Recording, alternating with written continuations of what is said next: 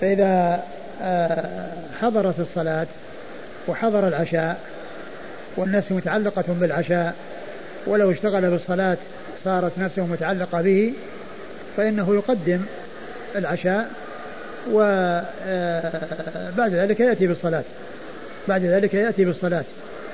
ومن العلماء من قال يعني كما يعني جاء في الحديث الذي بعد هذا أنه آه، ينظر إلى حالته فإن كانت نفسه متعلقة به وهو شديد التعلق به وشديد الحاجة إليه فإن الصلاة العشاء يكون مقدما لأن دخوله في الصلاة وهو مشوش لا يجعله يتمكن من الإتيان بصلاته كما ينبغي. وأما إذا كان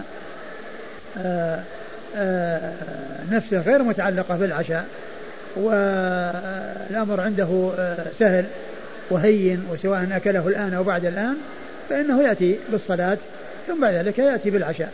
يأتي ثم ذلك يأتي إلى العشاء ويأكل العشاء. فيكون بعض أهل العلم فصل في ذلك وجمع بين الحديث الذي ورد في هذا فيها بذلك. ومن أهل العلم من قال إن أن, أن أنه يقدم ما جاء في هذا الحديث من أن العشاء حيث حضر فإنه يقدم على غيره وتؤخر الصلاة ولكن التفصيل الذي آه ذكره الخطابي آه يبدو أنه هو الأولى. نعم.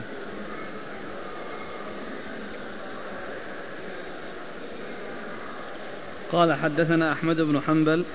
أحمد بن حنبل أحمد بن محمد بن حنبل الشيباني الإمام المحدث الفقيه أخرج حديث أصحاب الكتب الستة. ومسدد. مسدد بن مسرهد ثقة أخرجه البخاري البخاري وأبو داود والترمذي والنسائي. المعنى قال أحمد حدثني يحيى القطان. يحيى القطان ثقة أخرجه أصحاب الكتب الستة. عن عبيد الله عن عبيد الله بن عمر العمري المصغر ثقة أخرجه أصحاب الكتب الستة. عن نافع مولى بن عمر ثقة أخرجه أصحاب الكتب الستة. عن عبد الله بن عمر الصحابي الجليل صحابي بن صحابي وأحد العباد الأربعة من الصحابة وأحد السبعة المعروفين بكثرة الحديث عن النبي صلى الله عليه وسلم.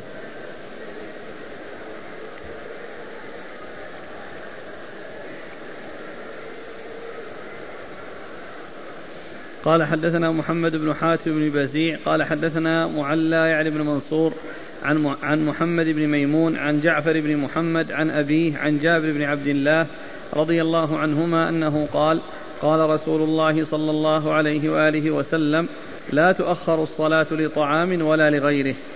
ثم ورد أبو داود حديث جابر رضي الله عنه لا تؤخر الصلاة لطعام ولا غيره. لا تؤخر الصلاة لطعام ولا غيره بل الصلاة تقدم على غيرها. وغيرها يؤخر عنها. وهنا قال يعني طعام أو غيره طعام أو غيره يعني أو غير الطعام. فالصلاة يؤتى بها في وقتها وإذا حضرت يؤتى, يؤتى بالصلاة ولا تؤخر آه، بسبب آه، الانشغال آه، بغيرها. لكن كما عرفنا إذا كان الطعام الذي حضر هو طعام والنفس متعلقة به ولو وهو شديد الجوع ولو دخل في الصلاة يكون مشوش فيبدأ بالطعام. وإن, كان وإن لم يكن كذلك والأمر في ذلك سهل وليس هناك داعي يدعو الإنسان إلى المبادرة إلى الأكل ونفسه غير متعلقة بالأكل فإن الصلاة تقدم على غيرها. نعم. قال حدثنا محمد بن حاتم بن بزيع. محمد بن حاتم بن بزيع هو ثقة أخرج البخاري ومسلم وداود النسائي ثقة أخرج البخاري ومسلم وأبو داود النسائي عن معلى يعني بن منصور. عن معلى يعني بن منصور وهو ثقة أخرج أصحاب الكتب. ثقة أخرج أصحاب الكتب الستة. عن محمد بن ميمون. عن محمد بن ميمون وهو صدوق له أوهام صدوق له أوهام أخرج له أبو داود. أبو داود. عن جعفر بن محمد. عن جعفر بن محمد بن علي بن حسين آه، وهو الصادق. وهو آه، صدوق أخرج حديثه البخاري في المفرد ومسلم وأصحاب السنة. عن أبيه عن أبيه محمد بن علي وهو ثقة أخرجه أصحاب كتب الستة. عن جابر بن عبد الله. عن جابر بن عبد الله الأنصاري رضي الله تعالى عنهما وهو صحابي أخرج حديث وهو صحابي آه، أحد السبعة المعروفين بكثرة الحديث عن النبي صلى الله عليه وسلم.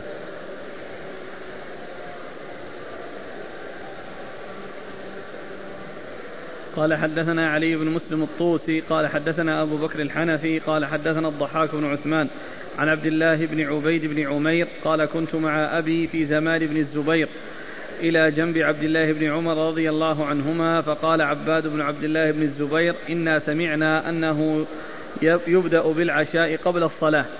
فقال عبد الله بن عمر رضي الله عنهما ويحك ما كان عشاؤهم؟ أتراه كان مثل عشاء أبيك؟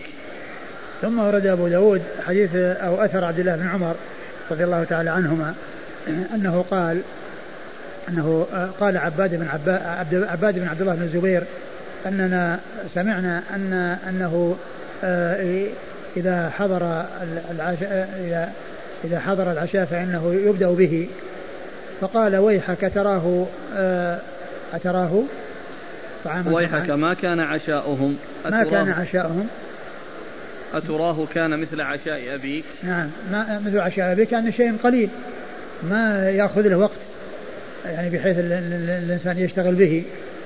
ليس أنواع وأصناف يعني كثيرة بحيث يأخذ له شيء من الوقت وإنما هو شيء قليل. أما شرب يعني شيء من اللبن قليل أو يعني آه، آه، سويق قليل فالاشتغال به لا يؤخر شيئا. آه، يفعله بسرعة وينتهي. يفعله بسرعة وينتهي. فقال ويحك يعني هذه كلمة فيما إذا كان الشخص المخاطب يعني مشفق عليه. بخلاف ويلك فإنها تكون بخلاف ذلك. نعم. قال حدثنا علي بن مسلم الطوسي. علي بن مسلم الطوسي هو؟ ثقة أخرجه البخاري وأبو داود والنسائي. ثقة أخرجه البخاري ومسلم وأبو داود والنسائي. البخاري وأبو داود والنسائي. البخاري وأبو داود والنسائي. عن أبي بكر الحنفي. عن أبي بكر الحنفي وهو عبد المجيد عبد الكبير بن عبد المجيد. وهو ثقة أخرجه أصحاب الكتب. نعم. ثقة أخرجه أصحاب الكتب الستة. عن الضحاك بن عثمان. عن الضحاك بن عثمان وهو صدوق يهم. أخرجه مسلم وأصحاب السنن. صدوق يهم أخرجه مسلم وأصحاب السنن. عن عبد الله بن عبيد بن عمير. عن عبيد الله عن عبيد الله بن عبيد بن عن عبد الله عن عبد الله عبد الله بن عبيد بن عمير وهو ثقة. أخرجه أصحاب الكتب. مسلم وأصحاب السنن. أخرجه مسلم وأصحاب السنن. عن عبد الله بن عمر. عن عبد الله بن عمر رضي الله عنهما وقد مر ذكره. يقول السائل هل يقاس الغداء على العشاء في هذا الحكم؟ فإن الألفاظ هنا جاءت دائما في العشاء. نعم هو أصلا الغداء كان آه، في يعني يكون في الصباح ليس في وقت صلاة لأن الغداء يكون في أول النهار بعد صلاة الفجر. أو بعد طلوع الشمس وليس وقت صلاة. ولكن جاء العشاء لأنه هو الذي يكون في آخر النهار وقريب من وقت المغرب. نعم. قال رحمه الله تعالى باب في غسل اليدين عند الطعام. قال حدثنا مسدد قال حدثنا إسماعيل قال حدثنا أيوب عن عبد الله بن أبي مليكة عن عبد الله بن عباس رضي الله عنهما أن رسول الله صلى الله عليه وآله وسلم خرج من الخلاء فقدم إليه طعام. فقالوا ألا نأتيك بوضوء؟ ألا نأتيك بوضوء؟ قال إنما أمرت بالوضوء إذا قمت إلى الصلاة. ثم ورد أبو داود باب في غسل اليدين عند الطعام. عند الطعام. غسل اليدين عند الطعام آه، إن كان هناك أمر يقتضيه ويدعو إليه بأن يكون يعني آه، فيهما وسخ أو فيهما يعني شيء يتطلب آه، النظافة فإنه يستحب وينبغي غسل اليدين في ذلك. وأما إذا لم يكن كذلك ف ولم يكن هناك أمر يدعو إليه فإنه لا حاجة إليه. وعلى هذا فيه تفصيل. إن كان هناك وسخ أو شيء يعني يدعو إلى إزالته أو إلى تنظيف اليد منه فإن هذا أمر مطلوب. وأما إذا لم يكن آه، شيء من ذلك فإنه لا حاجة إليه ولا يحتاج إلى تغسيل اليدين. وقد أورد أبو داود حديث ابن عباس. ابن عباس أن النبي صلى الله عليه وسلم خرج من الخلاء وقد حضر الطعام فقالوا ألا نأتيك بوضوء؟ فقال إنما أمرت بالوضوء عند الصلاة. إنما أمرت بالوضوء عند الصلاة. ثم أكل صلوات الله وسلامه وبركاته عليه. فدل هذا على أن غسل اليدين أنه ليس بلازم إلا إذا كان هناك حاجة تدعو إليه. نعم. قال حدثنا مسدد عن إسماعيل إسماعيل هو بن علية إسماعيل بن إبراهيم ثقة أخرجه أصحاب في الستة عن أيوب أيوب بن أبي تميم السختياني ثقة أخرجه أصحاب كتب الستة. عن عبد الله بن أبي مليكة. عن عبد الله بن أبي مليكة ثقة أخرجه أصحاب كتب الستة. عن ابن عباس. عن ابن عباس وقد مر ذكره. قال رحمه الله تعالى باب في غسل اليد قبل الطعام قال حدثنا موسى بن إسماعيل قال حدثنا قيس عن أبي هاشم عن زاذان عن سلمان رضي الله عنه قال قرأت في التوراة أن بركة الطعام الوضوء قبله. فذكرت ذلك للنبي صلى الله عليه وآله وسلم فقال بركة الطعام الوضوء قبله والوضوء بعده. وكان سفيان يكره الوضوء قبل الطعام. قال أبو داود وهو ضعيف. الباب الأول اللي قبله شو؟ باب في غسل اليدين عند الطعام. والثاني؟ باب في غسل اليد قبل الطعام. يعني الترجمتان متقاربتان. لأن عند الطعام وقبل الطعام هو معناهما واحد. يعني آه، كله من أجل الطعام وكله استعداد للطعام. وفي بعض النسخ ليس فيه يعني هذه الترجمة. أقول ليس فيه هذه الترجمة. ولا فرق بينها وبين الترجمة السابقة. لأن عند الطعام وقبل الطعام هو بمعنى واحد. يعني معناه أنها الحديث الأول أنه قيل له ألا نأتيك بوضوء؟ فقال أنني لم بالوضوء إلا عند الصلاة. وأكل صلى الله عليه وسلم. وهنا آه، آه، قبل الطعام هو بمعنى عند الطعام. أورد أبو داود حديث سلمان الفارسي أنه قال كنا يعني قرأت. قال قرأت في التوراة. قرأت في التوراة يعني قبل أن يسلم. إيش؟ أن بركة الطعام الوضوء قبله. أن بركة الطعام الوضوء قبله والوضوء بعده يعني التغسيل. يعني كونه يعني آآ آه، آآ آه، تغسل الأيدي قبله وبعده. تغسل الأيدي قبله وبعده. والوضوء هنا ليس الوضوء الشرعي وإنما هو آه، الوضوء اللغوي الذي هو من الوضاءة وهي النزاهة والنظافة. النزاهة والنظافة يعني كونه ينظف يديه قبل الطعام وبعده. وهنا قال من بركة فق... فق... فايش فقال؟ الذي قال قرأت في التوراة أن بركة الطعام الوضوء قبله. نعم. فذكرت ذلك للنبي صلى الله عليه وسلم. فذكرت ذلك فقال قال إن بركة الطعام الوضوء قبله وبعده.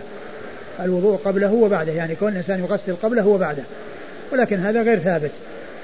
أقول هذا غير ثابت ولكن التغسيل قبله معلوم أنه إذا كان هناك حاجة فهو ينبغي وإذا لم يكن حاجة لا حاجة إليه.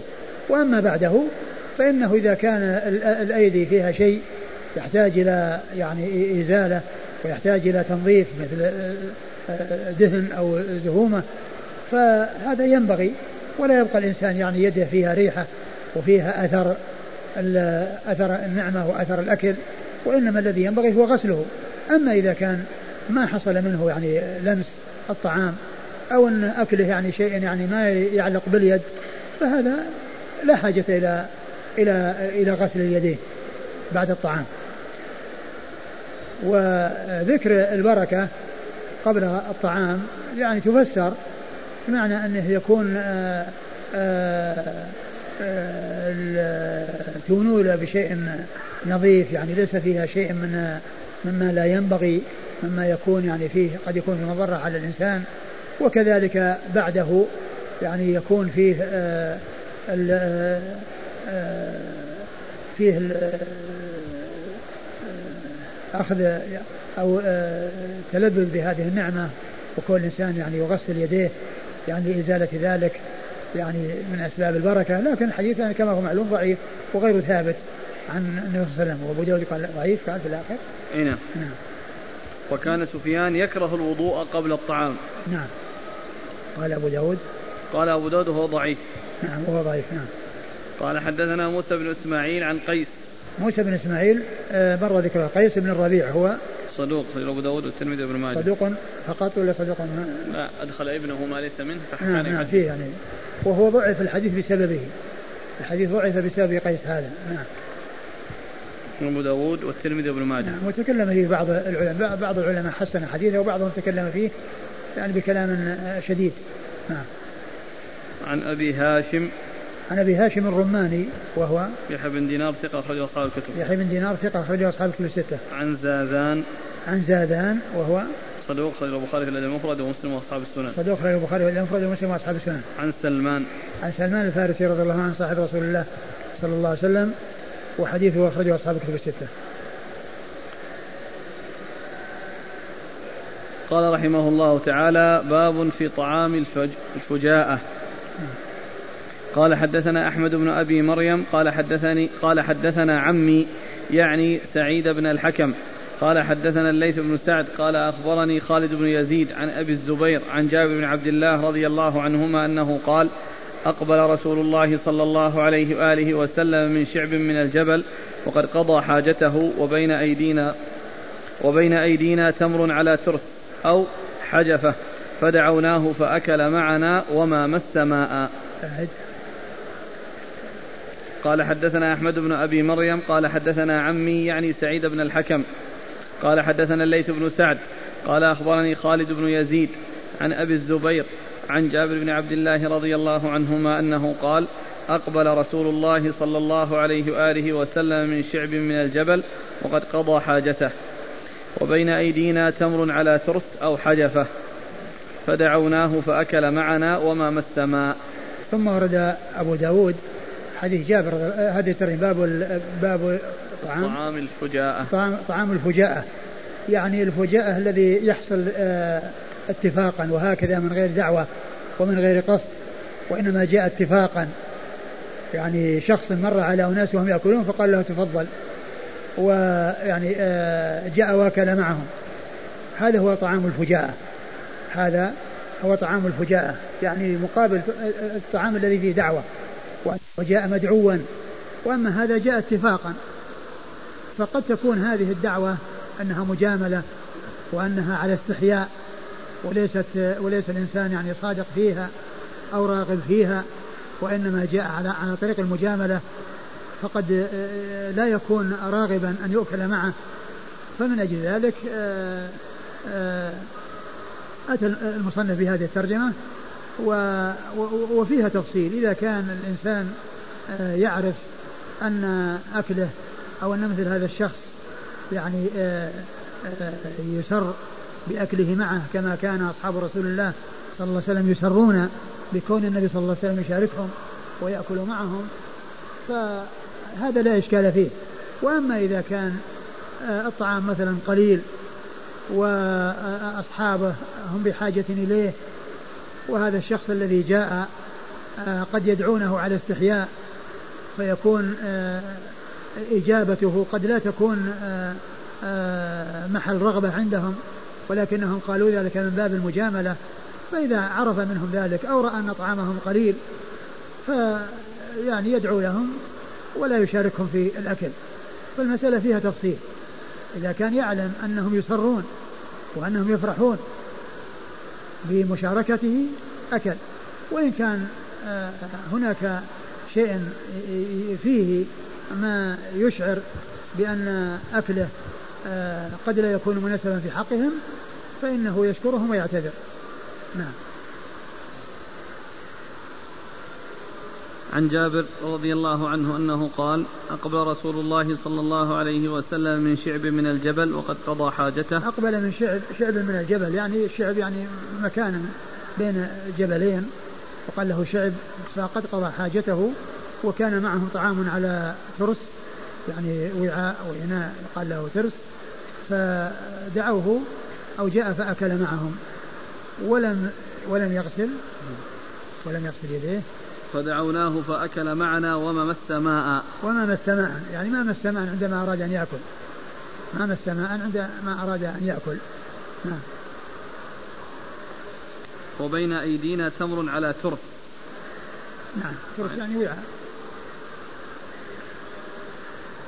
أو حجفة هي الترس. لأنه يقول في العون بتقديم يقول جحفة. ها؟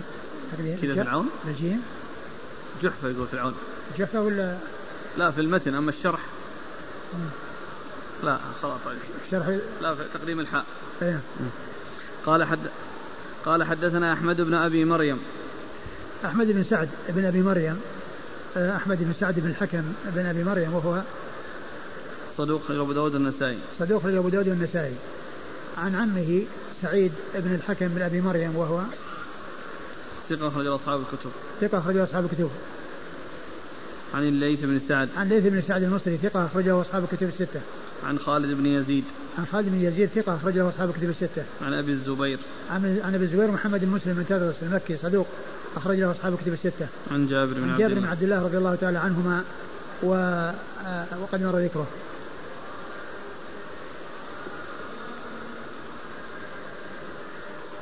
قال رحمه الله تعالى باب في كراهية ذم الطعام.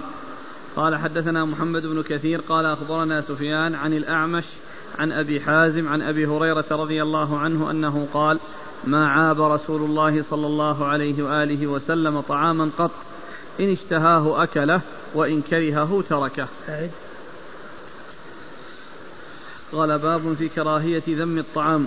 نعم. قال حدثنا محمد بن كثير قال أخبرنا سفيان عن الأعمش عن أبي حازم عن أبي هريرة رضي الله عنه أنه قال ما عاب رسول الله صلى الله عليه وآله وسلم طعاما قط إن اشتهاه أكله وإن كرهه تركه. ثم ورد أبو داود هذه ترجمة باب آه في كراهية ذم كراهية الطعام. ذم الطعام. آه ذم الطعام هو عيبه بأن يقال أنه أنه مالح أو أو فيه كذا أو فيه كذا. يعني يذكر شيئا هي عيوب له. وعيب الطعام وذمه يدخل عدم الارتياح لصاحبه أو يعني يترتب عليه الإيذاء لصاحبه. وكان رسول الله صلى الله عليه وسلم كما جاء في حديث أبي هريرة هذا من كمال أخلاقه عليه الصلاة والسلام أنه ما عاب طعاما قط إن اشتهاه أكله وإلا تركه. إن اشتهاه أكله وإلا تركه دون أن يذمه. دون أن يذمه وهذا من كمال أخلاقه صلوات الله وسلامه وبركاته عليه. وذلك أن ذم الطعام يعني فيه تأثر صاحبه الذي صنعه والذي قدمه أو الذي آه، أتى به فإن فإنه يتأذى بذلك. فيما إذا سمع طعامه يذم وإنما الأخلاق الكريمة أن الإنسان عندما يشتهي يأكل وعندما لا يشتهي يترك. آه، وهذا هو هدي رسول الله صلى الله عليه وسلم وهو من كمال أخلاقه عليه أفضل الصلاة وأتم التسليم.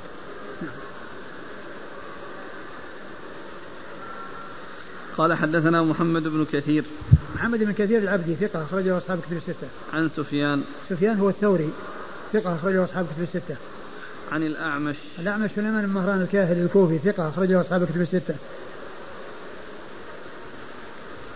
عن أبي حازم. عن أبي حازم وهو سلمان الأشجعي. سلمان الأشجعي ثقة أخرج أصحاب الكتب. ثقة أخرجه أصحاب الكتب. ثقة أخرجه أصحاب الكتب الستة. عن أبي هريرة عبد الرحمن بن صخر الدوسي صاحب رسول الله عليه الصلاة والسلام وأكثر أصحابه حديثا على الإطلاق.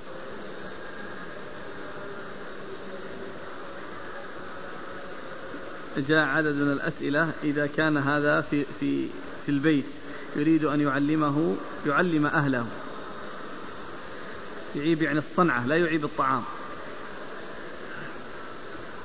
هو الطعام هو منه إذا كان العيب يصير عليه. إذا كان صاحب البيت والطعام هو نفسه هو المذموم إذا هو هو الذي يصير الذم عليه. لكن الكلام على صنعه لأنه البيت الذي منهم الصنع. وأما أصل الطعام فإنه منه هو هو الذي يحضره أو الذي يأتي به. وكونه يعني يعلمهم ويقول أن هذه المرة آه، ملح زايد خلوا المرة الثانية يكون أخف هذا لا بأس به إذا كان من باب الإرشاد ومن باب يعني حتى لا يتكرر. نعم. تعيدون ما سبق من توجيه تبزق النبي صلى الله عليه وسلم؟ نعم ذاك في قضية الضب الذي قدم بين يديه. معلوم أن ذاك آه، آه، ظهر عليه التأثر لأنه ما تكلم وإنما ظهر عليه التأثر فقال كأنك تكره يا رسول الله؟ قال نعم أجل. نعم يكره لأنه وقد بين قال إنه ليس بأرض قومي وأجدني أعافه. ومعلوم أن هذا ليس يعني آه، صنع الطعام وإنما يعني نفس هذا الحيوان أو هذا هذه الدابة التي أحضرت له وكان لم يألف. ذلك. سأله فقال نعم أن يكره يعني أنه لا آه، نفسه تعافه. وهذا لا ينافي لا ينافي ما جاء لأن هنا سأله وقال كأنك تكره وقد بدأ على وجهه صلى الله عليه وسلم آه، عدم الارتياح والاطمئنان إليه. فقال أجل.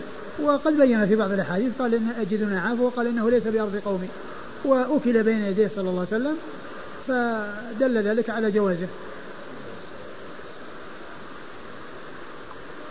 قال رحمه الله تعالى باب في الاجتماع على الطعام. قال حدثنا إبراهيم بن موسى الرازي قال حدثنا الوليد بن مسلم قال حدثني وحشي بن حرب عن أبيه عن جده رضي الله عنه أن أصحاب النبي صلى الله عليه وعلى آله وسلم قالوا يا رسول الله إنا نأكل ولا نشبع. قال فلعلكم تفترقون؟ قالوا نعم. قال فاجتمعوا على طعامكم واذكروا اسم الله عليه يبارك لكم فيه. أورد أبو داود باب الاجتماع على الطعام. والاجتماع على الطعام آه، آه، من أسباب البركة والأكل على سبيل الانفراد وعلى سبيل الاجتماع كل ذلك سائر كما جاء في الآية ليس عليكم جناح أن تأكلوا جميعا أو اشتاتا. أن تأكلوا جميعا أو اشتاتا.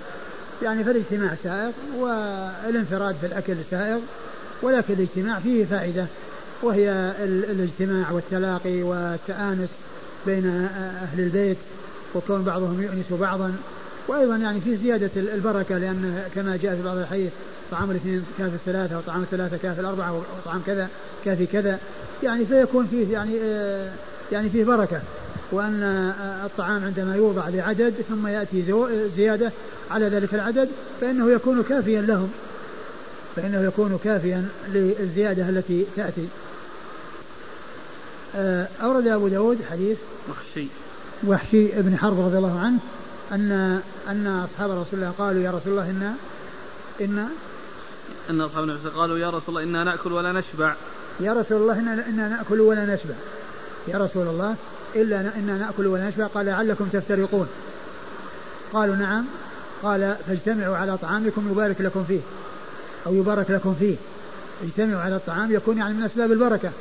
لأنه يعني كما هو معلوم إذا كان كل واحد وضع له مقدار أو وضع آه، لكل واحد طعام بالتساوي قد يكون بعضهم يعني آه، ما يحتاج إلى شيء قليل وبعضهم يحتاج إلى شيء كثير.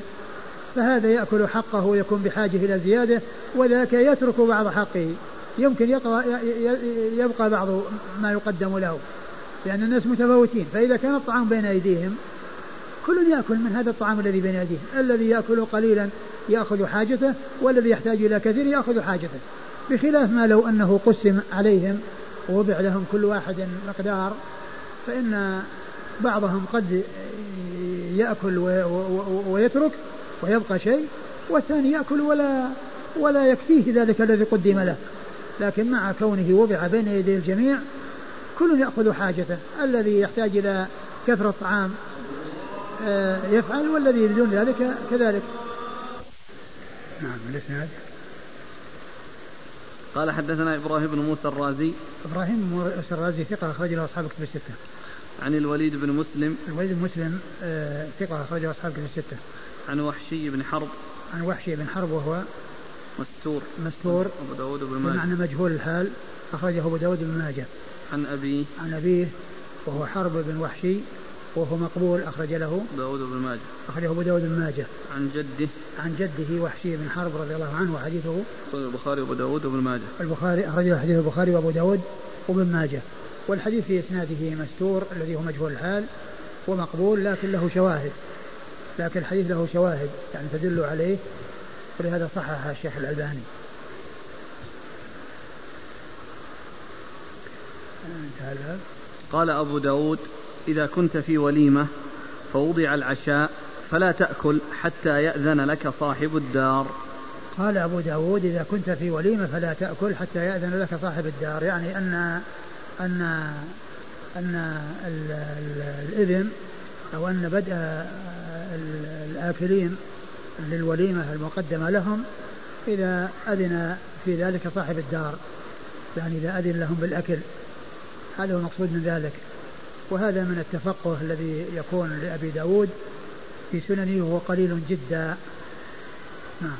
والله تعالى أعلم وصلى الله وسلم وبارك على عبده ورسوله نبينا محمد وعلى آله وأصحابه أجمعين. جزاكم الله خيرا وبارك الله فيكم ونفعنا الله ما قلتم. قوله فاجتمعوا على طعامكم على ماذا يحمل الأمر؟ للندب والاستحباب ليس الوجوب جاء عدد من الأسئلة عن بيان معنى الاجتماع. هل المراد السفرة الواحدة أو المراد أن يجتمعون في المكان الواحد وكل له إناء خاص به يضع فيه الطعام الذي يشتهيه؟ آه هو المهم أن يكونون جميعا ويكون الطعام لهم جميعا. وإذا كان آه وسواء أكلوا من من من من آه، الصحفة أو الوعاء الذي يكون بين أيديهم بحيث يأكلوا أو أن كل واحد يغرف على مقدار حاجته كل ذلك لا بأس به. يعني كون يتناولون من نفس الوعاء الذي فيه الطعام أو القدح أو أو الصحفة التي فيها الطعام أو أن كل واحد يغرف لنفسه في صحن خاص على مقدار حاجته كل ذلك لا بأس به. لأنهم سواء أكلوا آه، بأيديهم من نفس آه، الوعاء أو الصحفة التي فيها الطعام أو أنه غرف لنفسه على قدر حاجته مما يريده مما هو مقدم من الطعام في آه، صحن خاص بحيث يأكله وهذا سائغ وهذا سائغ كل داخل تحت الاجتماع على الطعام. أما أن يقدم لكل واحد يجتمعون لكل واحد يقدم له طعام خاص فهذا كما هو ما هو اجتماع على الطعام لأن هذا يأكل وهذا يغلق صحنة وهذا يبقى عند عنده شيء وذاك بحاجة إليه فلا يستطيع أو لا تقبل نفسه أنه يقول أعطيني إياه آه، حتى آكل.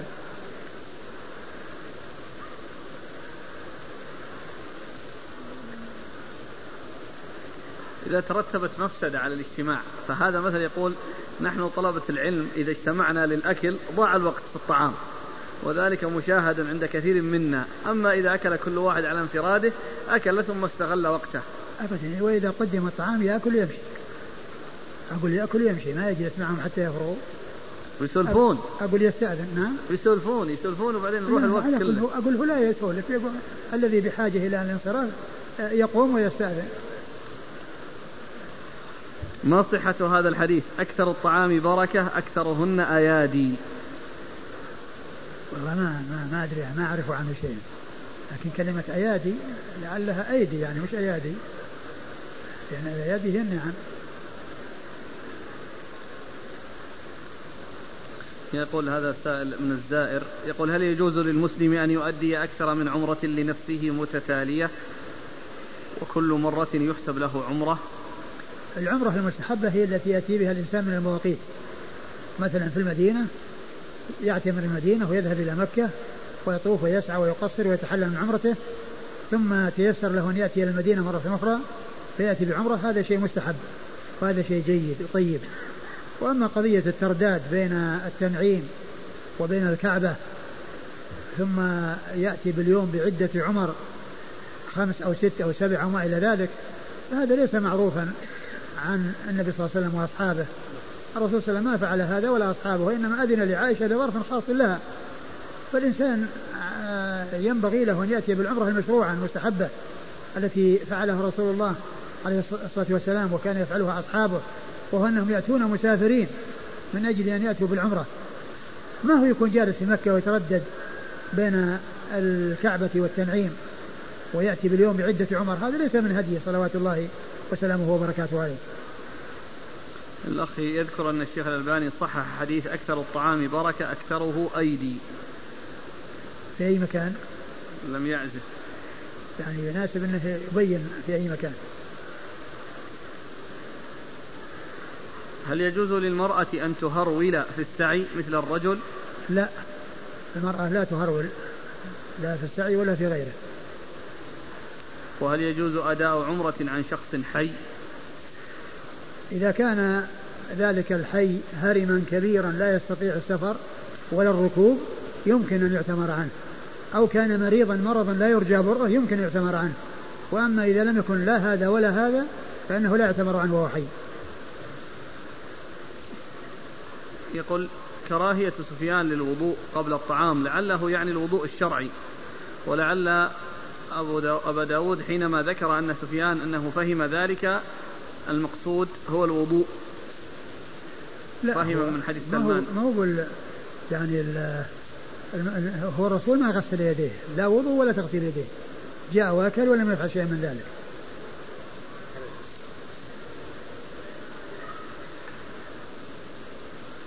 الآية التي في سورة النور الإذن في الأكل. الإذن في الأكل من بيوت المذكورين في الآية في آخر سورة النور. مطلق وإن لم يأذنوا أم ذلك متوقف على إذنهم؟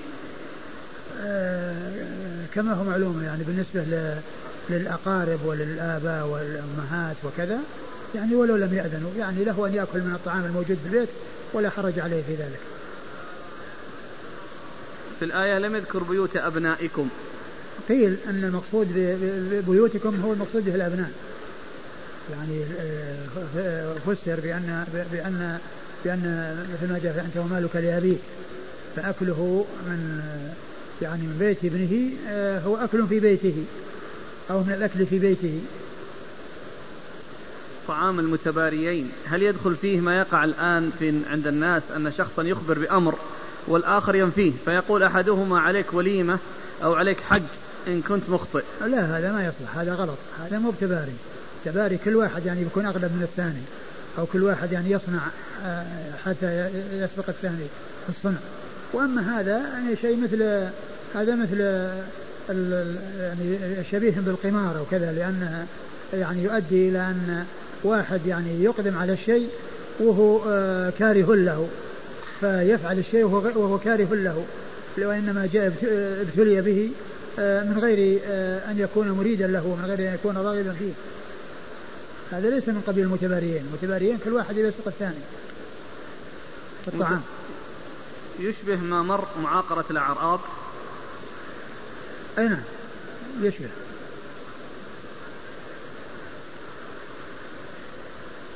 يقول إذا دعيت لوليمة عرس وأنا متأكد أن بعد الوليمة هناك ضرب للدفوف للرجال وهذا هو الغالب في ولائم العرس فهل أجيب الدعوة أم لا؟ إذا كان حضورك ستنصح وترشد افعل وإلا لا تحضر حتى. حتى ولو لم تحضرها ما دام أنك ستعرف أن أن هذا محقق انه سيوجد فأنت لا تقدم عليه. ولو كان هذا بعد ذهابك. جزاكم الله خيرا وبارك الله فيكم ونفعنا الله بما قلت.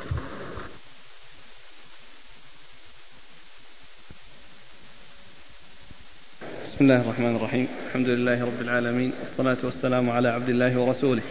نبينا محمد وعلى آله وصحبه أجمعين. أما بعد قال الإمام أبو داود السجستاني رحمه الله تعالى باب التسمية على الطعام.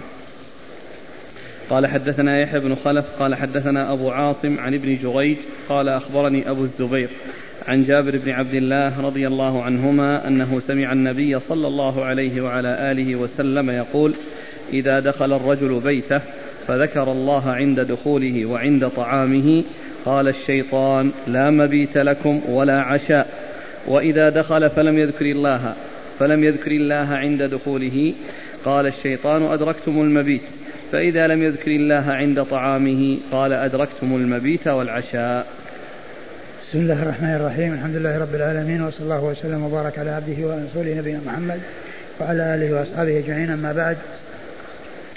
فيقول الإمام أبو داود السجستاني رحمه الله تعالى باب في التسمية على الطعام. أي ذكر اسم الله عليه بأن يقول بسم الله أو بسم الله الرحمن الرحيم. وقد ذكر بعض أهل العلم أنه يقول بسم الله الرحمن الرحيم. وبعضهم قال أنه يقول بسم الله. لكن جاء في آه، وكلمة سم الله أو آه، أنه يعني يذكر اسم الله آه، تحتمل بسم الله الرحمن الرحيم وتحتمل بسم الله. لكن جاء في بعض الأحاديث يعني توضيح ذلك وتفسيره بأن يقول بأنه يقول بسم الله. لأنه قال إذا قال بسم الله كما سيأتي في بعض الأحاديث عند أبي داود. فإن قال بسم الله الرحمن الرحيم آه، آه، فذلك صحيح. وإن قال بسم الله فإن ذلك كاف. وهو الذي جاء في بعض الأحاديث عن النبي صلى الله عليه وسلم كما جاء أو كما سيذكره المسند وقد أورد أبو داود رحمه الله حديث جابر. جابر بن عبد الله الأنصاري رضي الله عنه أن الرجل إذا دخل بيته وذكر اسم الله فإن الشيطان يقول لأصحابه ولأتباعه لا مبيت لكم. وإذا آه، ذكر اسم الله عند طعامه بأن قال بسم الله ومعلوم أن ذكر الله هنا المراد به التسمية بأن يقول بسم الله عند الدخول وبسم الله عند الأكل. فيقول آه، لا طعام لكم. وإذا دخل ولم يذكر اسم الله عند دخوله قال أدركتم المبيت. وإذا لم يسم الله عند طعامه قال أدركتم آه، العشاء. أدركتم العشاء. يعني معناه أنه إذا لم يذكر اسم الله عز وجل فإن الشيطان يقول لأتباعه ولمن معه أدركتم المبيت. معناه أنهم يدخلون لأن بيت ما ذكر اسم الله عند دخوله. وإذا آه، لم يسمى عند العشاء فإنه يقول آه، أدركتم العشاء. وهذا يدلنا على أن التسمية في عند الطعام مطلوبة وأن الإنسان يسمي الله في أوله ويقول بسم الله وبسم الله الرحمن الرحيم. وذلك يطرد الشيطان ولا يجعل الشيطان يشاركه في طعامه فيكون ذكره اسم الله عز وجل عليه آه، يطرد الشيطان عنه فيكون فيه آه، البركة وفيه الفائدة. نعم. قال حدثنا يحيى بن خلف. يحيى بن خلف ثقة أخرج حديثه مسلم. صدوق أخرجه مسلم وأبو داود والترمذي. صدوق أخرجه مسلم وأبو داود. والترمذي وابن ماجه. والترمذي وابن ماجه. عن أبي عاصم. عن أبي عاصم وهو الضحاك بن مخلد النبيل ثقة أخرجه أصحاب كتب الستة. عن ابن جريج. ابن جريج عبد الملك بن عبد العزيز بن جريج المكي ثقة أخرج له أصحاب كتب الستة. عن أبي الزبير. عن أبي الزبير محمد بن مسلم بن تدرس المكي صدوق أخرج له أصحاب كتب الستة. عن جابر بن عبد الله الأنصاري رضي الله تعالى عنه وهو صحابي جليل وهو أحد السبعة المعروفين بكثرة الحديث عن النبي صلى الله عليه وسلم.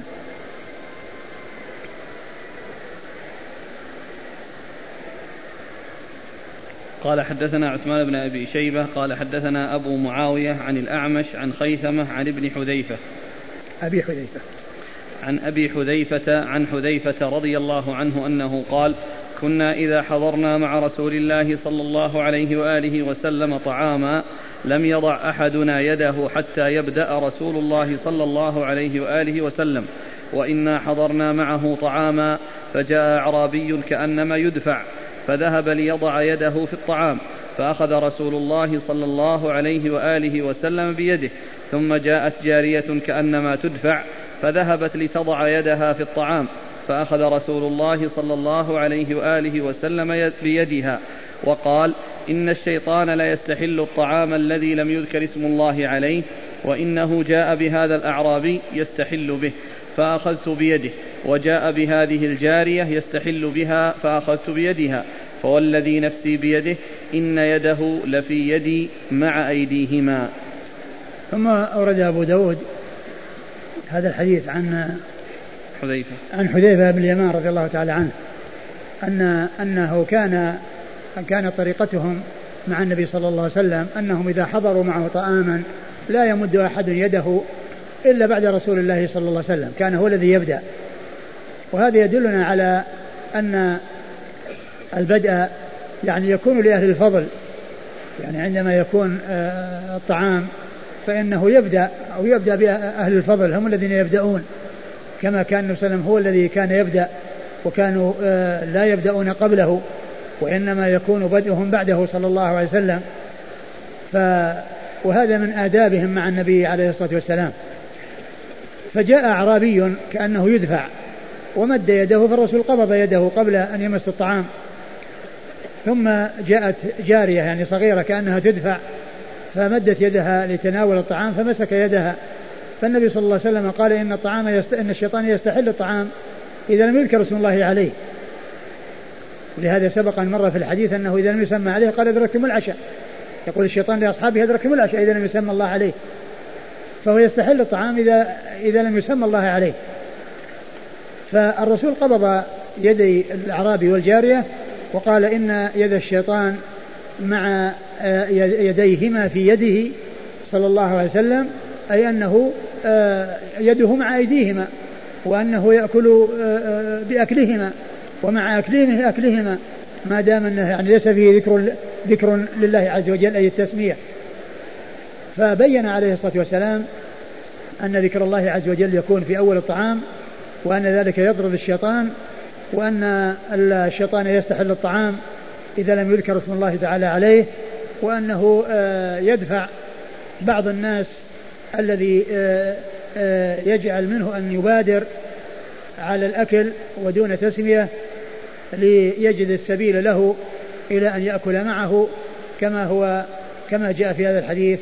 عن النبي صلى الله عليه وسلم وأن يده مع أيديهما في يديه صلى الله عليه وسلم وهذا فيه الإيمان بالغيب وأن المسلم عليه أن يصدق بكل ما يخبر به النبي صلى الله عليه وسلم ولا يكون إيمانه مبنيا على المشاهدة والمعاينة وأنه لا يؤمن إلا بالمشاهدة فإن النبي عليه الصلاة والسلام أخبر بأن الشيطان يده مع أيديهما والشيطان أنه قد حضر وأنه يشارك والناس لا يرون الشياطين ولا يرون الجن والشياطين والجن يرون الناس.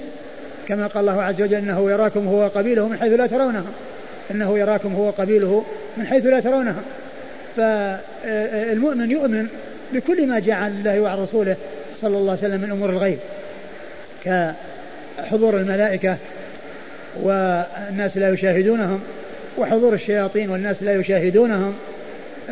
كل ما جاء به الخبر عن الصادق المصدوق صلوات الله وسلامه وبركاته عليه يجب تصديقه وهذا من الإيمان بالغيب. لأن كل إخبار عن أمر مغيب جاء عن الرسول الكريم عليه الصلاة والسلام يجب تصديقه وإن لم تحصل المشاهدة والمعاينة آه، آه، للناس. في هذا الذي جاء الخبر فيه عن النبي عليه الصلاة والسلام. الإخبار عن الأمر المغيب ويكون التصديق والإستسلام والانقياد لكل ما جاء عن الله وعن رسوله وقد أثنى الله على المتقين وجعل من أول صفاتهم أنهم يؤمنون بالغيب كما قال ألف لام ميم ذلك الكتاب لا ريب فيه هدى للمتقين الذين يؤمنون بالغيب ويقيمون الصلاة ومما رزقناهم ينفقون. نعم. قال حدثنا عثمان بن أبي شيبة عثمان بن أبي شيبة ثقة أخرجه أصحاب الكتب الستة إلا الترمذي وإلا النسائي فقد اخرج له في عمل يوم الليلة. عن أبي معاوية أبي معاوية محمد بن خازم الضرير الكوفي ثقة اخرج له أصحاب الكتب الستة. عن الأعمش الأعمش هو سليمان بن مهران الكاهلي الكوفي ثقة اخرج له أصحاب الكتب الستة. عن خيثمة خيثمة بن عبد الرحمن وهو ثقة أخرج له أصحاب الكتب اخرج له أصحاب الكتب الستة. عن أبي حذيفة عن أبي حذيفة وهو سلمة بن صهيب. وهو, وهو سلمة بن صهيب. ثقة أخرج له مسلم وداود والترمذي والنسائي. وهو ثقة أخرج له مسلم وأبو داود. و... مسلم وداود والترمذي والنسائي. مسلم وأبو داود والترمذي والنسائي. وهنا كلمة أبي حذيفة تصحفت إلى ابن حذيفة. تصحفت إلى ابن حذيفة لأن كلمة أبي قريبة من ابن. ولهذا سبق أن عرفنا أن آه، من علوم الحديث معرفة من وافقت كنية اسم أبيه. لأنه يحصل التصحيف بين ابن وأبي. فقد فمن لا يعرف يظن أن ابن مصحف عن أبي أو أبي مصحف عن ابن. مثل الأوزاعي أبو عبد أبو عمرو عبد الرحمن بن عمرو. ومثل هناد بن السري أبو السري. هناد بن السري أبو السري. وغيرهم كثير يأتي ذكرهم. فلو جاء هناد أبو السري يكون صحيحا. وإذا جاء هناد بن السري يكون صحيحا. والذي لا يعرف يظن أن ابن تصحفت عن أبيه. ويأتي التصحيح بين الابن و... بين ابن وأبي كما هنا. فإن هذا فإن هذا حصل آه، إبدال كلمة أبي بابن. وهو ليس ابن حذيفة وإنما هو أبو حذيفة رجل آخر. ليس ابن لحذيفة بن اليمان وإنما هو شخص آخر. عن حذيفة بن اليمان رضي الله عنه صاحب رسول الله.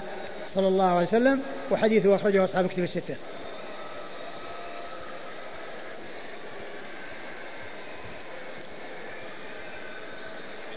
هل في هذا الحديث دليل على أن الصغير الغير مكلف يجب أن يسمي الله على الأكل؟ نعم. هو يعلم ولهذا الرسول صلى الله عليه وسلم كما كما قال كما سيأتي في حديث عمر بن أبي سلمة يا غلام سم الله وكل يمينك وكل, وكل بيمينك وكل مما يليك. يا غلام سم الله وكل بيمينك وكل مما يليك. فالصبيان يعلمون ويعرفون بالآداب الشرعية عند الطعام وعند وعند وفي غير ذلك.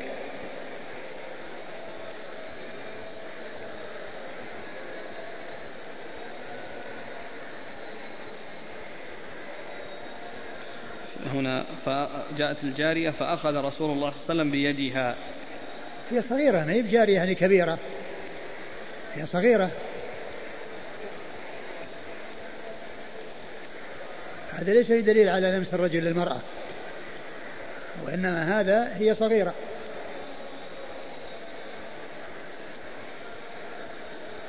قال حدثنا مؤمل بن هشام قال حدثنا إسماعيل عن هشام يعني ابن أبي عبد الله الدستوائي عن بديل عن عبد الله بن عبيد عن امرأة منهم يقال لها أم كلثوم عن عائشة رضي الله عنها أن رسول الله صلى الله عليه وآله وسلم قال إذا أكل أحدكم فليذكر اسم الله تعالى فإن نسي أن يذكر اسم الله تعالى في أوله فليقل بسم الله أوله وآخره. ثم إن أنه أورد أبو داود حديث عائشة. عائشة أم المؤمنين رضي الله عنها وأرضاها أن النبي صلى الله عليه وسلم قال قال إذا إذا أكل أحدكم فليذكر اسم الله تعالى. إذا أكل أحدكم فليذكر اسم الله يعني عند أكله. وقبل البدء بأكله بالأكل يذكر اسم الله فيقول بسم الله. فإن نسي فإنه يمكنه التدارك بأن يقول بسم الله أوله وآخره. فيمكنه أن يتدارك ذلك بأن يقول بسم الله أوله وآخره. وهذا يدلنا على المحافظة على ذكر اسم الله وأنه إن نسي فإنه يمكن التدارك بأن يقول هذا الكلام بسم الله أوله وآخره. نعم.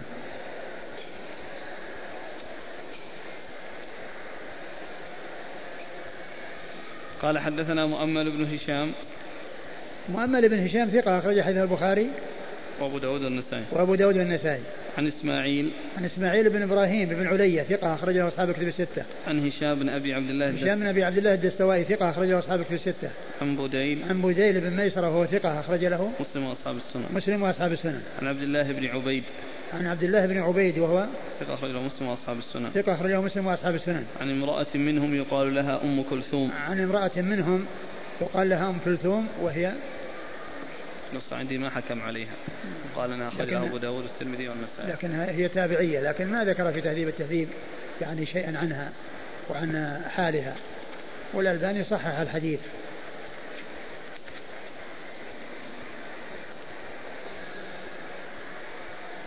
خرج حديثها هي الليثية. إيه حتى هنا. ما حكم عليه أخرجه أبو داود والترمذي والنسائي في عمل يوم الليلة. أبو داود والترمذي والنسائي في عمل يوم الليلة. عن عائشة. عن عائشة أم المؤمنين رضي الله عنها وأرضاها الصديقة بنت الصديق وهي واحدة من سبعة أشخاص عرفوا بكثرة الحديث عن النبي صلى الله عليه وسلم.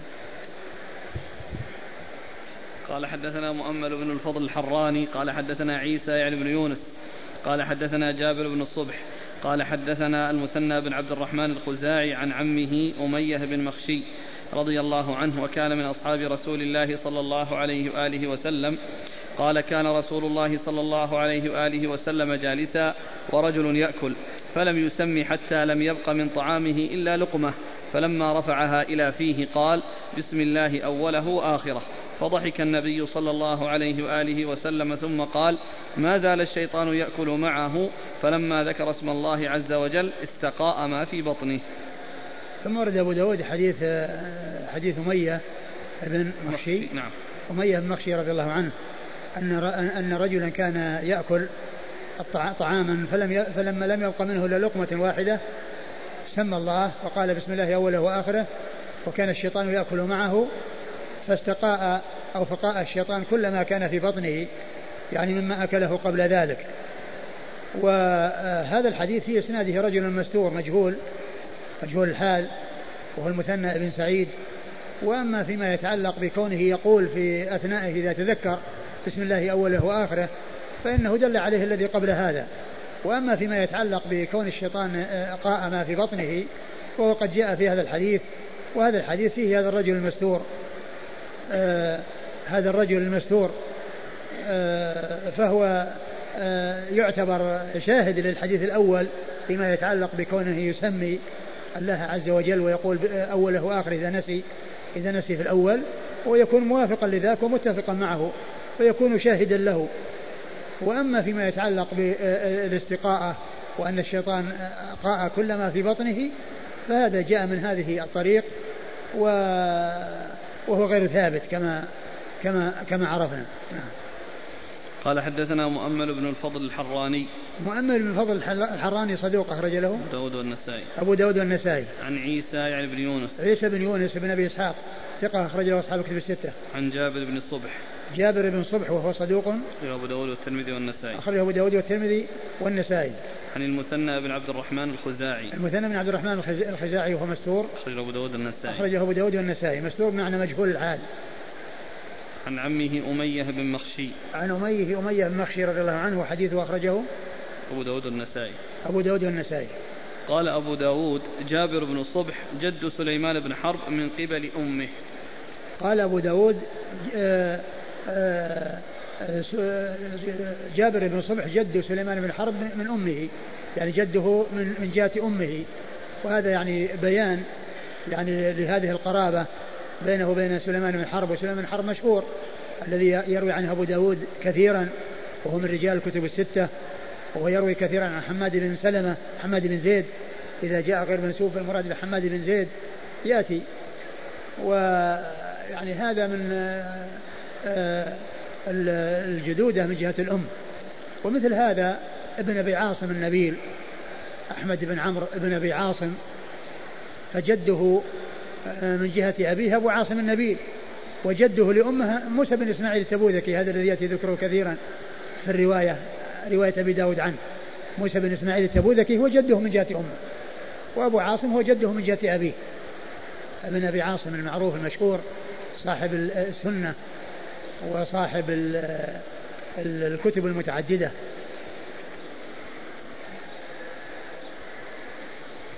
الله إليك. ما حكم التسمية على الطعام؟ الوجوب أو الندب؟ الذي يظهر أنها الوجوب. لأن جاء يعني في أنها تطرد الشيطان وأن الشيطان يشارك ومعلوم أن, أن, أن الإنسان مطلوب منه أن يبعد الشيطان عن مشاركته.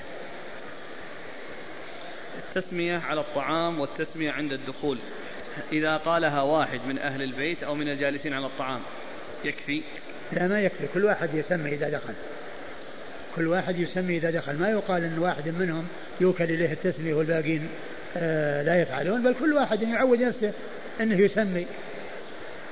حتى لو كان أكل وحده فإنه يكون ملتزما لذلك. ما يكون آه معناه أنه يعتمد على غيره أو أنه يبني على أن غيره يكفيه بل كل واحد يسمي. ولهذا الرسول صلى الله عليه وسلم قال للغلام الذي هو عمر آه، آه، بن أبي سلمة بن أبي سلمة قال سم الله يا غلام سم الله وكل بيمينك وكل ما يليك. هل يكفي للواحد عند الدخول السلام أو يسلم ويسمي؟ لا التسمية كما جاءت في هذا الحديث. يعني يسلم يسمي ويسلم.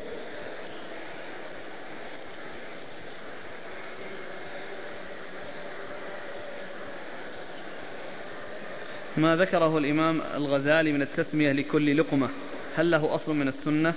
والله ما نعلم شيء يدل عليه. التسمية عند أوله فقط. ما كل لقمة يسمي ما نعلم شيء يدل على هذا.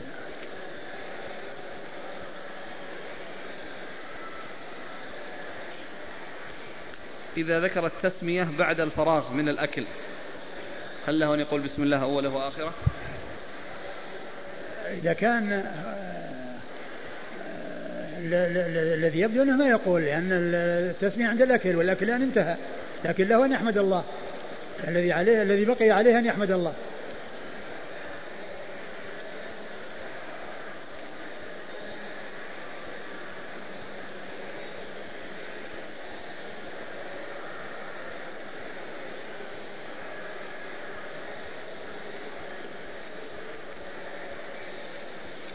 قال رحمه الله تعالى باب ما جاء في الأكل متكئا. قال حدثنا محمد بن كثير قال أخبرنا سفيان عن علي بن الأقمر قال سمعت أبا جحيفة رضي الله عنه قال قال رسول الله صلى الله عليه وآله وسلم لا آكل متكئا. ثم ورد أبو داود هذه الترجمة باب الأكل متكئا والاتكاء يعني يكون بمعنى أن الإنسان يتمايل على أحد جنبيه وأحد شقيه فيكون معتمدا على أحد شقيه هذا قاله اتكاء. ومنه الحديث حديث أبي بكر في قصة آه، شهادة الزور. وكان وكان وكان متكئا فجلس. يعني آه، بدل ما كان متكئ ومعتمد على شيء جلس. فهذا يعني يفيد بأن الاتكاء يكون في الاعتماد على شيء. وليس قال وليس الأمر وليس الاتكاء مقصورا على التمايل عند الأكل وإنما يكون أيضا في كون الإنسان يجلس الجلسة التي يكون فيها حاجة إلى التوسع في الأكل مثل الجلوس متربعا. فإنهم فسروا هذا بأنه من الاتكاء لأن فيه آه، آه، توسع في الأكل وجلسة من يكثر من الطعام. فقالوا أن هذا يدخل تحت آه، معنى الاتكاء. يدخل فيه الاعتماد على أحد الشقين ويدخل فيه الجلسة التي يكون الإنسان فيها متمكنا في مكان في مكان وطيء.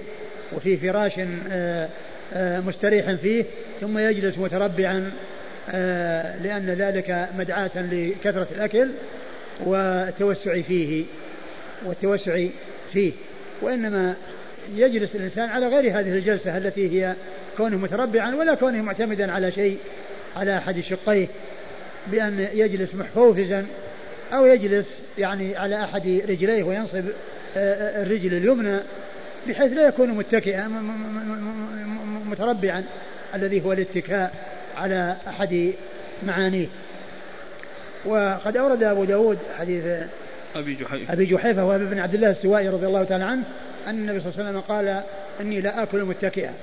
وأمته تبع له وقد قال الله عز وجل لقد كان لكم في رسول الله أسوة حسنة. فهو كما أنه لا يأكل متكئا فكذلك عليهم ألا يأكلوا متكئين. قال حدثنا محمد بن كثير. محمد بن كثير العبدي ثقة أخرجه أصحاب كتب الستة. عن سفيان. سفيان هو الثوري ثقة أخرجه أصحاب كتب الستة. عن علي بن الأقمر. عن علي بن الأقمر ثقة أخرجه أصحاب كتب الستة. عن أبي جحيفة. عن أبي جحيفة وهب بن عبد الله السوائي رضي الله عنه وهو صحابي أخرج حديثه أصحاب كتب الستة وهذا من الأسانيد العالية عند أبي داود فهي فهو من الرباعيات والرباعيات هي أعلى الأسانيد عند أبي داود.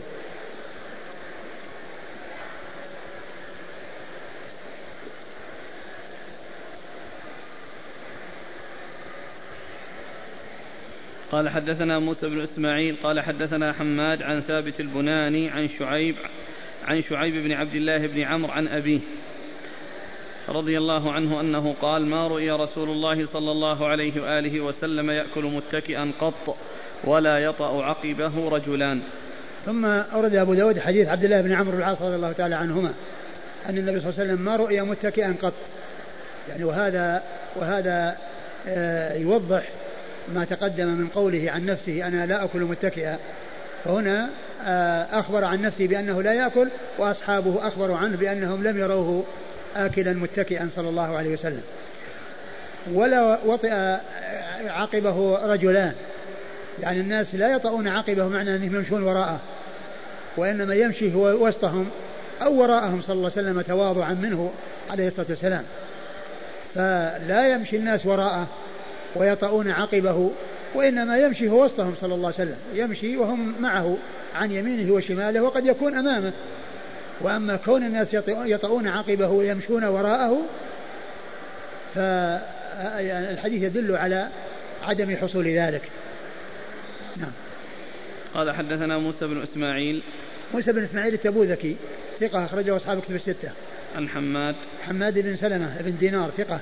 أخرج له البخاري تعليقا ومسلم وأصحاب السنن. عن ثابت البناني. ثابت بن أسلم البناني ثقة أخرجه أصحاب كتب الستة. عن شعيب بن عبد شعيب بن بن محمد بن عبد الله بن عمرو بن العاص وهو صدوق أخرج حديثه البخاري في المفرد وفي جزء القراءة وأصحاب السنن.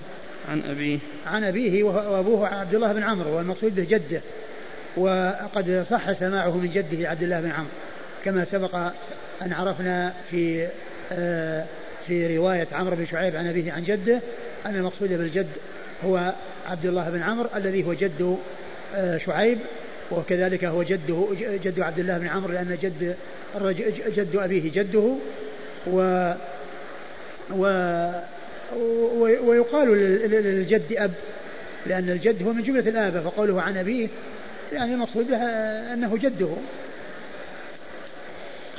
قال حدثنا إبراهيم بن موسى الرازي قال أخبرنا وكيع عن مصعب بن سليم قال سمعت أنس رضي الله عنه يقول بعثني النبي صلى الله عليه وسلم فرجعت إليه فوجدته يأكل تمرا وهو مقعن. ثم ورد أبو داود حديث أنس أن النبي صلى الله عليه وسلم بعثه في حاجة ورجع إليه وجده يأكل تمرا وهو مقعن يعني أنه آه، جلس على مقعدته وقد نصب ساق آه، قدميه يعني لم يكن متربعا وإنما يكون مقعيا بمعنى ان ان أن, أن, أن أنه آه، متمكن من الأرض وقدماه على الأرض وهما منصوبتان. هذا هو المقصود بالاقعاء هنا. نعم. قال حدثنا إبراهيم بن موسى الرازي. إبراهيم موسى الرازي ثقة أخرجه أصحاب الكتب الستة. عن وكيع. وكيع بن الجراح الرؤاسي الكوفي ثقة أخرجه أصحاب الكتب الستة. عن مصعب بن سليم. مصعب بن سليم هو؟ صدوق أخرجه مسلم وأبو داود والترمذي في الشمال والنسائي. صدوق أخرجه مسلم وأبو داود والترمذي في الشمائل و النسائي. والنسائي. عن أنس. عن أنس بن مالك رضي الله عنه صاحب رسول الله صلى الله عليه وسلم وخادمه وأحد السبعة المعروفين بكثرة الحديث عن النبي صلى الله عليه وسلم. هذا رباعي الإسناد. نعم. إبراهيم بن موسى عن وكيع عن مصعب عن أنس أي نعم أربعة رباعي أه، هل وردت صفة ثانية في جلسته صلى الله عليه وسلم في الطعام غير الإقعاء؟ ما أعلم يقول الاتكاء على الج... لكن التربع والاتكاء على أحد الجنبين أو على اليد على الأرض أه، طبعا هذا من جملة الاتكاء الذي ما كان النبي صلى الله عليه وسلم يفعله عليه الصلاة والسلام. نعم. بالنسبة للتربع ما يعني يشترط فيه كما ذكرتم يكون يعني فراش وسير أما إذا كان جالس على بساط أو الأرض تربع ما ما هو مثل لما يجلس مثلا على شيء يعني كما هو معلوم نفس الجلسة هذه جلسة آه، الذي فيه نهم والذي يريد أن يستكثر من الطعام. نعم. ولكنه إذا كان فيه فراش وثير يعني معناه أنه متمكن ما يحتاج إلى أن يتحرك ويتقلب. لكنه قد يكون متربعا و... وإن لم يكن وثير ولكنه يتقلب ولكنه يتوسع في الأكل. هذه الهيئة مدعاة للتوسع. هل يعد من الاتكاء؟ الاستناد إلى جدار في حالة الأكل؟ الذي يبدو أنه لا يعد من الاتكاء ليكون مستند مثل الإنسان إذا كان محفوظ يمكن يكون مستند. إذا كان محفوفزا مستند على ظهره.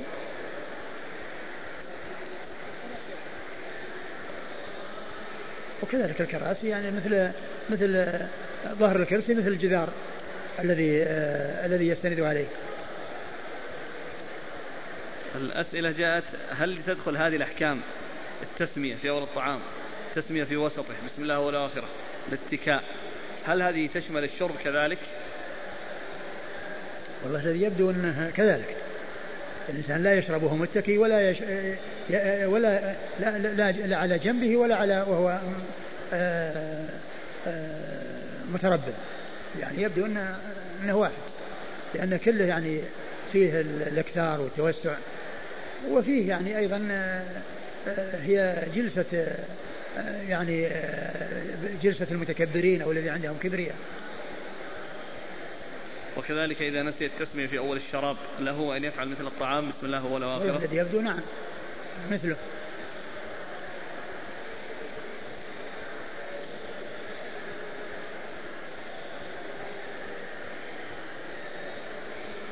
قال رحمه الله تعالى باب ما جاء في الأكل من أعلى الصحفة. قال حدثنا موسى مسلم بن إبراهيم قال حدثنا شعبة عن عطاء بن السائب عن سعيد بن جبير عن ابن عباس رضي الله عنهما عن النبي صلى الله عليه وعلى آله وسلم أنه قال إذا أكل أحدكم طعاما فلا يأكل من أعلى الصحفة ولكن ليأكل من أسفلها فإن البركة تنزل من أعلاها. ثم ورد أبو داود باب في ما جاء في الأكل من أعلى الصحفة. باب في ما جاء في الأكل من أعلى الصحفة. الصحفة التي فيها الطعام. فغالبا يكون الطعام آه، أعلاه في وسطه. ويكون آه، فيه انسياب يعني لجهة الأطراف. فالإنسان يأكل مما يليه ولا يأكل من وسط الصحفة. وقد جاء في ذلك حديث آه، من الصحابي؟ ابن عباس. حديث عبد الله بن عباس رضي الله تعالى عنهما أنه قال إذا أكل أحدكم طعاما فلا يأكل من أعلى الصحفة. فلا يأكل من أعلى الصحفة بمعنى أنه يمد يده لوسط الطعام ويأكل منه يأكل مما يليه كما قال لعمر بن أبي سلمة يا غلام سم الله وكل بيمينك وكل مما يليك. سم الله وكل بيمينك وكل مما يليك. فقال فإن البركة تنزل في أعلاها قال إذا أكل أحدكم طعاما فلا يأكل من أعلى الصحفة ولكن ليأكل من أسفلها. فإن البركة تنزل من أعلاها. فليأكل من أسفلها. فإن البركة تنزل من أعلاها الذي هو وسطها. فالإنسان يعني يأكل يعني شيئا فشيئا آه، فإنه يكون في ذلك من أسباب البركة ومن أسباب النفع. وأما الأكل من الوسط فهو مخالف لما جاء وأيضا مخالف للأدب لأن آه، كون الإنسان تطيش يده وتتجاوز إلى المكان الذي يليه هذا يجعل الناس آه، يشمئزون وينفرون يعني منه. نعم. قال حدثنا مسلم بن إبراهيم. مسلم بن إبراهيم الفراهيدي ثقة أخرجه أصحاب الكتب الستة. عن شعبة. شعبة بن الحجاج الواسطي ثقة. أخرج له أصحاب الكتب الستة. عن عطاء بن السائب. عن عطاء بن السائب وهو صدوق اختلط وشعبة ممن سمع منه قبل الاختلاط فسماعه صحيح وحديثه أخرجه البخاري وأصحاب السنن. عن سعيد بن جبير. عن سعيد بن جبير ثقة أخرجه أصحاب الكتب الستة. عن ابن عباس. عن ابن عباس عبد الله بن عباس بن عبد المطلب ابن عم النبي صلى الله عليه وسلم وأحد العباد الأربعة من أصحابه وأحد السبعة المعروفين بكثرة الحديث عن النبي صلى الله عليه وسلم الحكم واحد ولو كان ما في ذروتها يختلف عما في حواليها. لا إذا كان المقصود اللي في الذروة أنه آه، شيء آخر فيتناول منه مما يليه. يتناول منه مما يليه. مثل ما إذا كان الطعام في في أعلى الصحفة لحم والجوانب وتحت اللحم رز. فهو يأكل من اللحم من من الرز مما يليه ويأخذ من اللحم مما يليه. ويأخذ من اللحم مما يليه. إذا يوجه الحديث إذا كان الطعام كله نوع واحد ما هم نعم إذا كان نوع واحد وحتى إذا كان هذا إذا كان في الصح الصحفة آه، آه، اللي هو لحم فيكون كأنه يعني آه، كأن الطعام أو الإناء ما فيه إلا لحم. يعني يأكل مما يليه لأن بمثابة بمثابة الصحفة التي فيها الطعام لأن ما دام هذا هذا مثلا هذا أرز وهذا لحم فهو يأكل مما يليه من الرز ويأكل مما يليه من اللحم. ووسطه يتركه. قال حدثنا عمرو بن عثمان الحمصي قال حدثنا أبي قال حدثنا محمد بن عبد الرحمن بن عرق قال حدثنا عبد الله بن مسر رضي الله عنهما أنه قال كان للنبي صلى الله عليه وآله وسلم قصعة يقال لها الغراء يحملها أربعة رجال فلما أضحوا وسجدوا الضحى أتي بتلك القصعة يعني وقد ثرد فيها فالتفوا, حول فالتفوا عليها. فلما كثروا جثى رسول الله صلى الله عليه وآله وسلم فقال أعرابي ما هذه الجلسة؟ قال النبي صلى الله عليه وآله وسلم إن الله جعلني عبدا كريما ولم يجعلني جبارا عنيدا. ثم قال رسول الله صلى الله عليه وعلى آله وسلم كلوا من حواليها ودعوا ذروتها يبارك فيها. ثم ورد أبو داود حديث عبد الله بن بسر. عبد الله بن بسر رضي الله تعالى عنهما وفي أن الرسول صلى الله عليه وسلم له قصعة وأنه يحملها أربعة وأنه أتي بها فالتف الناس حولها ولما ازدحموا الرسول صلى الله عليه وسلم آه، جثى أي أنه آه، يعني على ركبتيه يعني حتى يكون يوسع في المكان وحتى يعني آه، لا يكون فيه أخذ مكان كبير فكأن واحدا من الحاضرين قال ما هذه الجلسة؟ يعني أنها أنه يعني أن أن هذه جلسة يعني كأنه يريد أنها لا تليق بالنبي صلى الله عليه وسلم وأنها يعني آه، آه، جلسة يعني آه، ليست مناسبة في حقه. فالنبي صلى الله عليه وسلم قال إن الله جعلني نبي عبدا كريما ولم يجعلني جبارا عنيدا. نعم. ولم يجعلني جبارا عنيدا. يعني هذا من تواضعه. صلى الله عليه وسلم كونه يقوم بهذه الهيئة كونه يكون على هذه الهيئة التي يكون يجثو على ركبتيه ويكون معتمدا على ركبتيه. لأن هذا يكون أسهل وأخف وأوسع للحاضرين بحيث يعني لا يضيق المكان عليهم. و نعم. ثم قال كلوا من جوانبها ودعوا وسطها يبارك لكم فيها. وهذا مثل الذي قبله. يعني آخر الحديث مطابق لما جاء في حديث ابن عباس المتقدم. كان للنبي صلى الله عليه وسلم قصعة يقال لها الغراء. نعم. يحملها أربعة رجال. فلما أضحوا وسجدوا الضحى أتي بتلك القصعة يعني وقد ثرد فيها. يعني سجدوا الضحى يعني صلوا الضحى. أو صلوا صلاة الضحى. والصلاة يقال لها سجود. وسجدوا الضحى يعني صلوا.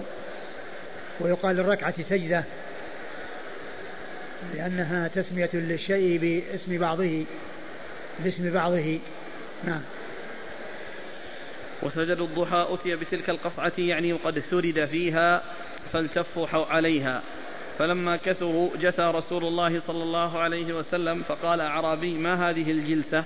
قال النبي صلى الله عليه وسلم إن الله جعلني عبدا كريما ولم يجعلني جبارا عنيدا. ثم قال رسول الله صلى الله عليه وسلم كلوا من حواليها ودعوا ذروتها يبارك فيها. نعم. قال حدثنا عمرو بن عثمان الحمصي. عمرو بن عثمان الحمصي عمرو بن عثمان بن سعيد بن كثير الحمصي صدوق أخرجه أبو داود والنسائي وابن ماجه. عن أبيه. عن أبيه هو ثقة أخرجه أبو داود والنسائي وابن ماجه. عن محمد بن عبد الرحمن بن عرق. محمد بن عبد الرحمن بن عرق هو؟ صدوق في البخاري في المفرد وأبو داود والنسائي بن ماجه. صدوق في البخاري في المفرد وأبو داود والنسائي بن ماجه. عن عبد الله بن بسر. عن عبد الله بن بسر رضي الله تعالى عنهما وهو صحابي أخرج له أصحاب كتب الستة. عمرو بن عثمان عن أبيه عن محمد بن عبد الرحمن عن عبد الله بن بسر هذا رباعي هذا من أعلى الأسانيد عند أبي داود.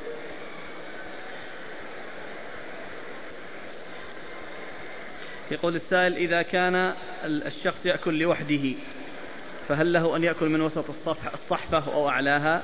والله الذي ينبغي له أن يأكل مما يليه ويكون معودا نفسه على ذلك حتى تكون هيئته باستمرار على هذه الطريقة.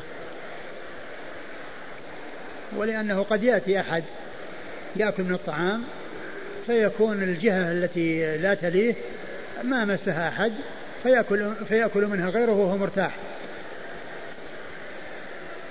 ما هو الجمع بين الأحاديث في أن البركة في وسط الطعام وآخر الطعام؟ أقول لا تنافي أقول لا تنافي بينها. يعني آه، آخر الطعام آخر ما يؤكل هو الوسط أو الذي في الوسط وهو يعتبر آخره هل من السنة تسمية الأواني كما ورد القصعة بالغراء يمكن أقول يمكن تسمية الأواني بأسماء إيش المانع من هذا؟ ما في مانع. يقول من السنة. لا ما يقال إنها سنة وهذه أسماء ما يقال إنها سنة. يقول السؤال من السنة؟ أي. لا. يعني هل هل يمكن أو هل يسوغ؟ نعم يسوغ جائز. أما السنة مو بسنة.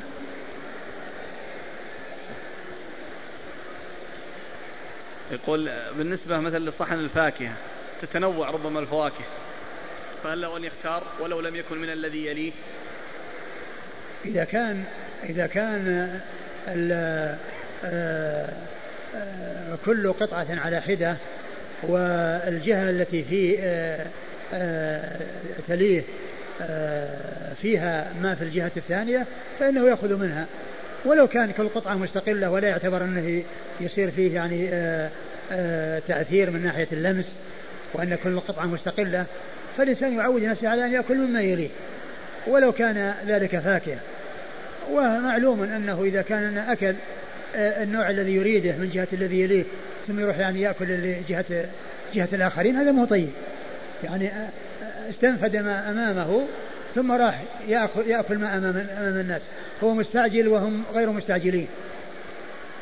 لا ربما اللي قدامه ما يناسب حط له قدامه برتقال وما يحب البرتقال. لا بس هو نعم إذا كان أن المكان يعني موضوع أن صحن مقسم جهة فيها آه، فاكهة وجهة فيها فاكهة نعم له أن يأخذ أما إذا كانت مختلطة ففي فالذي يليه أنواع كما أن الذي يلي غيرها يليه لكن إن كان آه، آه، الصحن في جهة منه نوع من الفاكهة والجهة الثانية نوع من الفاكهة وشيء يليه وشيء يلي غيره له له أن يذهب. لكن ما يذهب يأخذ من الذي يلي ذاك على طول يأخذ من أدنى من أدنى شيء من هذه الفاكهة. قال رحمه الله تعالى باب ما جاء في الجلوس على مائدة عليها بعض ما يكره.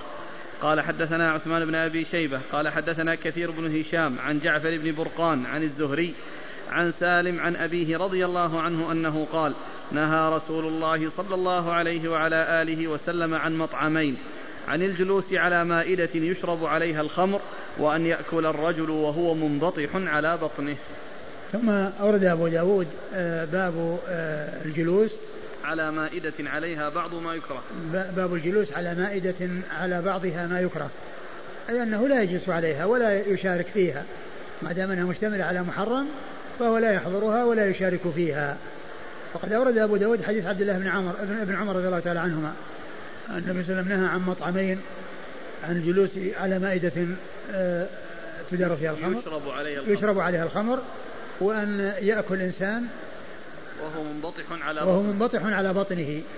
يعني هذه يعني هاتان الهيئتان هيئة آه كون الإنسان يأكل وهو منبطح يعني لا غير سائغة وكونه يكون في مائدة آه تشرب فيها الخمر أيضا غير سائغ.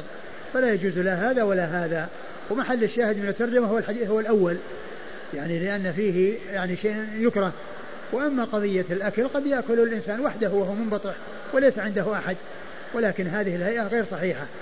والرسول صلى الله عليه وسلم يعني نهى عنها وعابها كما جاء في هذا الحديث. نعم.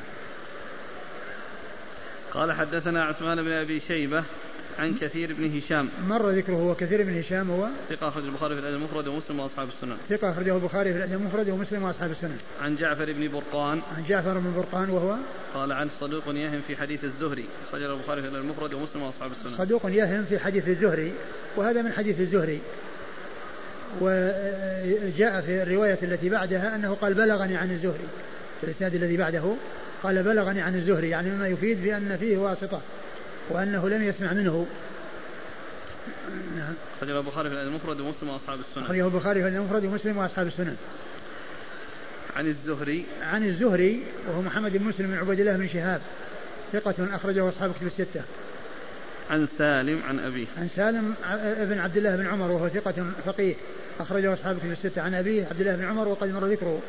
وهذا ال ال فيه ال جعفر بن مرقان المتكلم في روايته عن الزهري وقد جاء في الرواية الثانية أنه قال بلغني مما يشير أن فيه يعني واسطة لكن الحديث يعني له شواهد يعني تدل عليه في من كان يؤمن الله واليوم الآخر فلا يجلس في مائدة تدار فيها الخمر.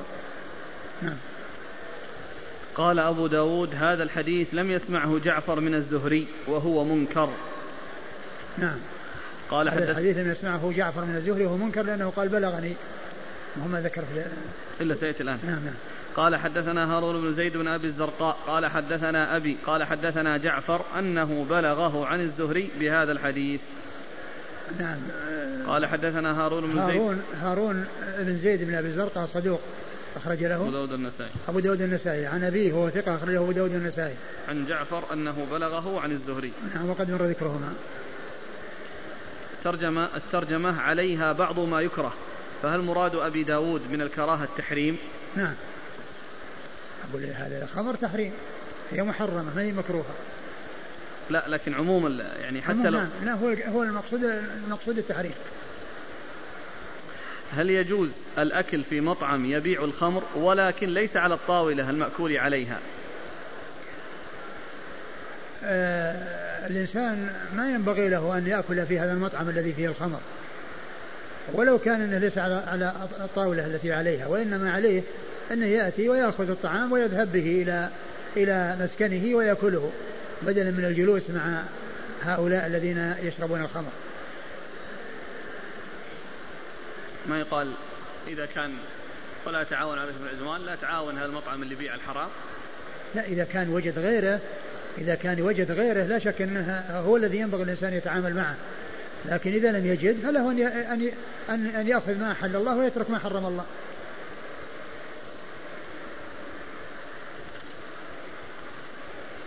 ذكرتم أن التحسين لأجل أن شواهد للقسم الأول. هل يوجد شاهد وأن يأكل الرجل وهو منبطح على بطنه؟ والله ما أذكر لكن كما هو معلوم هذه الهيئة يعني هيئة يعني آه، يعني كريهة وغير مستساغة كون الإنسان يأكل وهو منبطح. على بطن أصل منبطح على بطن ما هو ما هو, ما هو, طيب. لو كان ما في لو لم يكن في أكل. اللهم إلا إذا كان لحاجة. أقول لحاجة الإنسان ينبطح. وقد جاء يعني النوم على البطن وأنه يعني منبطح على بطنه جاء النهي عنه. قال رحمه الله تعالى باب الأكل باليمين. قال حدثنا أحمد بن حنبل قال حدثنا سفيان عن الزهري قال أخبرني أبو بكر بن عبيد الله بن عبد الله بن عمر عن جده بن عن جده بن, بن عمر رضي الله عنهما أن النبي صلى الله عليه وآله وسلم قال إذا أكل أحدكم فليأكل بيمينه وإذا شرب فليشرب بيمينه فإن الشيطان يأكل بشماله ويشرب بشماله. ثم ورد أبو داود باب, باب الأكل باليمين. الإنسان عندما يأكل يأكل بيمينه لا يأكل بشماله. وقد أورد أبو داود آه، حديث ابن عمر رضي الله تعالى عنهما النبي صلى الله عليه وسلم قال إذا أكل أحدكم فليأكل بيمينه وإذا شرب فليشرب بيمينه فإن الشيطان يأكل بشماله ويشرب بشماله. يعني فلا يكون مشابها للشيطان وإنما يكون على هيئة بعيدة عن مشابهة الشيطان. وهذا يدلنا على وجوب الأكل باليمين.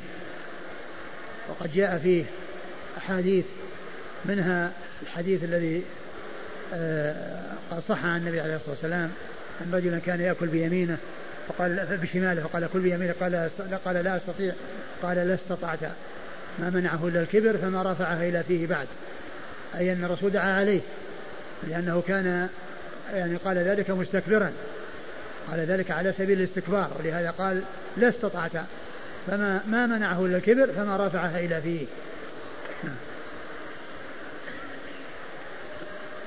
قال صلى الله عليه وسلم إذا أكل أحدكم فليأكل بيمينه وإذا شرب فليشرب بيمينه فإن الشيطان يأكل بشماله ويشرب بشماله.